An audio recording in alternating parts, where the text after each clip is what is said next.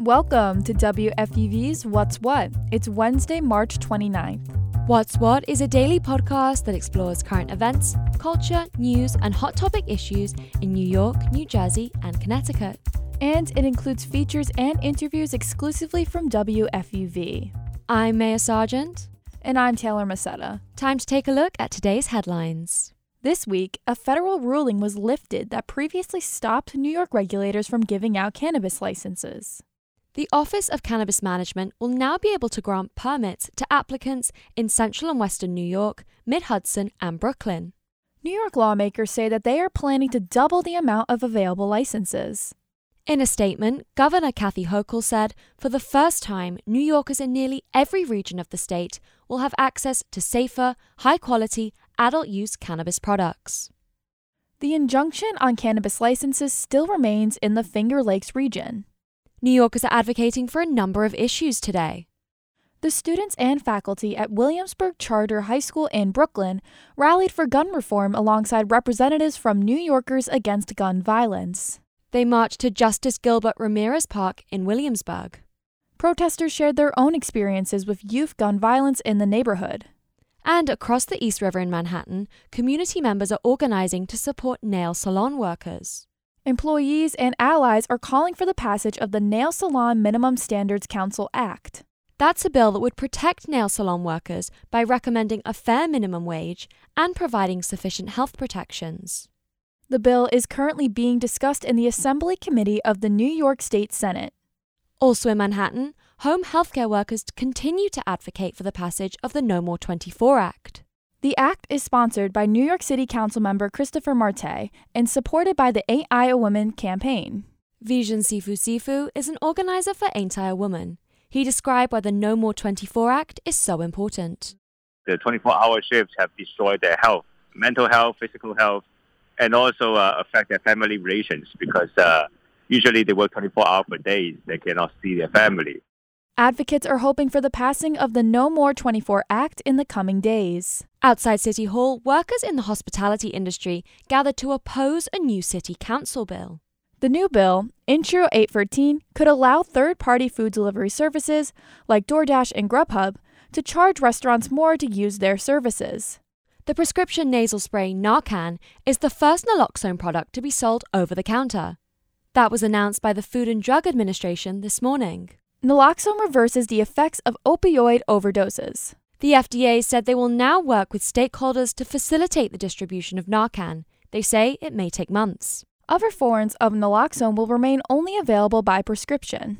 The Food Bank for New York City celebrates its 40th anniversary this year. Today, the Empire State Building glows orange and blue to honor the food bank. The Food Bank for New York City has provided New Yorkers with over 1.2 billion meals since 1983. Today, the nonprofit is helping 1.6 million New Yorkers in need. The Academy of Country Music Awards has quite the star studded lineup hosting its upcoming show. It was announced this morning that Dolly Parton and Garth Brooks are slated to host. This is Brooks' first time ever hosting an awards show, while Parton hosted this last year. The Academy looks to recognize both rising and established country stars during the ceremony. The ACM Awards will stream live exclusively on Prime Video on May 11th. In today's entertainment history, we've been standing under Rihanna's umbrella for 16 years.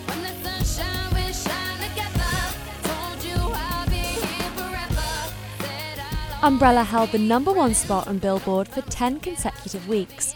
It was the longest running number one track by a female artist since Whitney Houston's I Will Always Love You. In honor of Women's History Month, WFUV will be featuring a series of stories that explore complex women's health issues. In part two of this two part series on women in New York City with HIV and AIDS, WFUV's Leah Mallory speaks with Dr. Stella Safo, a New York based HIV and AIDS physician, and Jackie Kilmer, the CEO of Harlem United, an organization that provides HIV medical services to underserved communities in New York. Last week, in part one of this series, I interviewed Ingrid Floyd and Lucille Grant from the Iris House to learn more about the services they offer to women affected by HIV and why they are needed. Today, in the second part of this two part series about the impact of HIV on women, I explore some of the available prevention and treatment services to understand how HIV has become a manageable chronic condition. Dr. Stella Safo is an HIV primary care physician in the city who works with hundreds of HIV patients. She explains how the treatment options have evolved. It used to be a daily pill. That pill had some side effects. There's a new pill that's even better. And now, instead of a pill, there are um, injections that you can get. You can get every couple of months that will prevent you from getting HIV, even if you're exposed. The pill Dr. Safo is talking about is called pre exposure prophylaxis, also known as PrEP.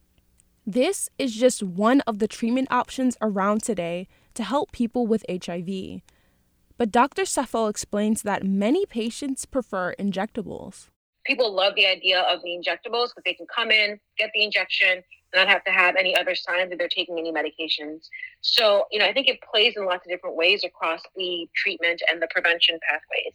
Although there are many more treatment options available today, Dr. Safo says her major concern is the patients that don't seek treatment. So patients that come in pretty regularly, HIV is a disease that still requires you to come in every four to six months or at least once a year. And so it's the patients who haven't yet been diagnosed or who've been diagnosed and are not engaged in care that I really worry about because HIV is a progressive disease. So if you don't treat it, you will most likely die of it. Safo says there are several obstacles that keep people from seeking and receiving care. I think that people are nervous to be seen as worrying about HIV sometimes, and so they don't even get to ask about things like, you know, pre exposure prophylaxis. And I think the stigma and maybe like the assumptions that are made affect providers' willingness to bring up, you know, you as a woman, maybe you should be on PrEP. Right? People are afraid that they may insult someone when they offer it, when in reality it should be offered to more people. She says one of the largest obstacles is how HIV has been represented historically. The story of HIV is one that's told from the perspective of men, and the face that people kind of think of for HIV in the 80s is really white men. And that has meant that it has really obscured and obfuscated the reality that women are really deeply impacted.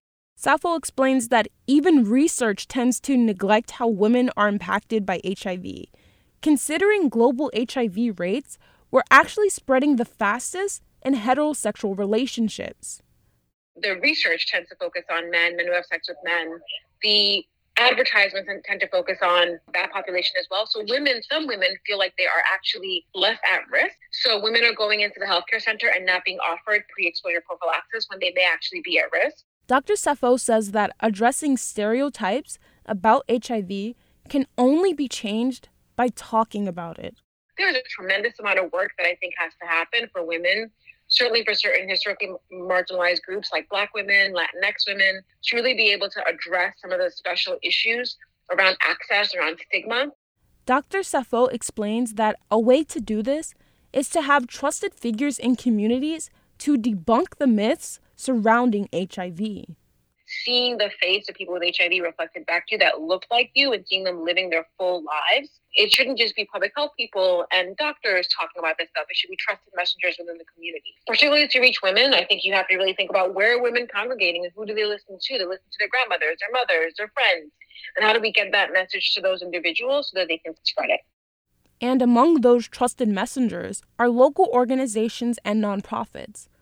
Harlem United Community AIDS Center brings healthcare, housing, harm reduction, and supportive services to vulnerable populations in New York, particularly those affected by HIV and AIDS. CEO Jackie Kilmer says that it's critically important that organizations like Harlem United exist to provide care for these vulnerable individuals.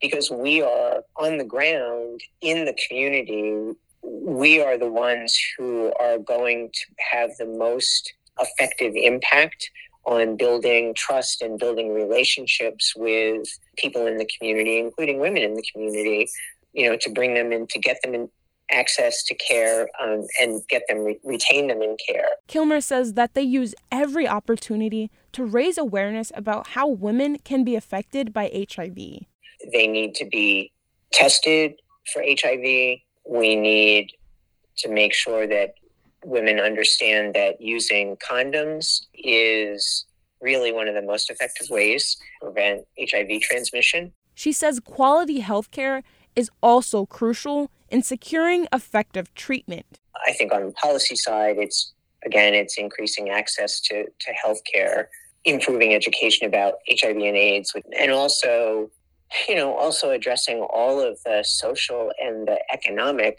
impacts that really create uh, or, or, or contribute to HIV and AIDS and contribute to the disparities we see between women and, and men. And Dr. Safo agrees, adding that the healthcare system is difficult to navigate. Calling to make appointments, some patients are waiting for 10 minutes just to talk to someone to make an appointment. It is difficult for some patients to navigate the electronic medical record, to be able to talk to me, to get medications when they need it. So, what are some of the things that the health system is doing that makes it difficult? to be able to actually get patients to engage to get the care that they need. Dr. Safo says that a way to improve the healthcare system is by making HIV testing more readily available. I think we need to make it easier, more permissible, and acceptable for people to go ahead and get tested. So if you think about COVID testing, we made COVID testing available to everyone in their homes and they could do it. We need a similar frame to make testing available and easy in that way for HIV. Every day, there are people newly diagnosed with HIV. And every day, the work continues towards eradicating this disease for good. Ingrid Floyd and Lucille Grant of the Iris House, Jackie Kilmer from Harlem United, and physician Dr. Stella Safo have shown us through their efforts that HIV is indeed conquerable, and that for women with HIV, your struggle, your voice, and your humanity is acknowledged in the battle towards complete eradication of this virus. With WFUV News, I'm Leah Mallory. That was WFUV's Leah Mallory talking with Dr. Stella Safo and Jackie Kilmer about the medical needs of women in New York City with HIV and AIDS. And that's our show for today. I'm Taylor Masetta. And I'm Maya Sargent. Check back with us tomorrow at 3 o'clock for more news, music, and culture. And tell your friends so they can find WFUV's What's What at WFUVnews.org and wherever you get your podcasts.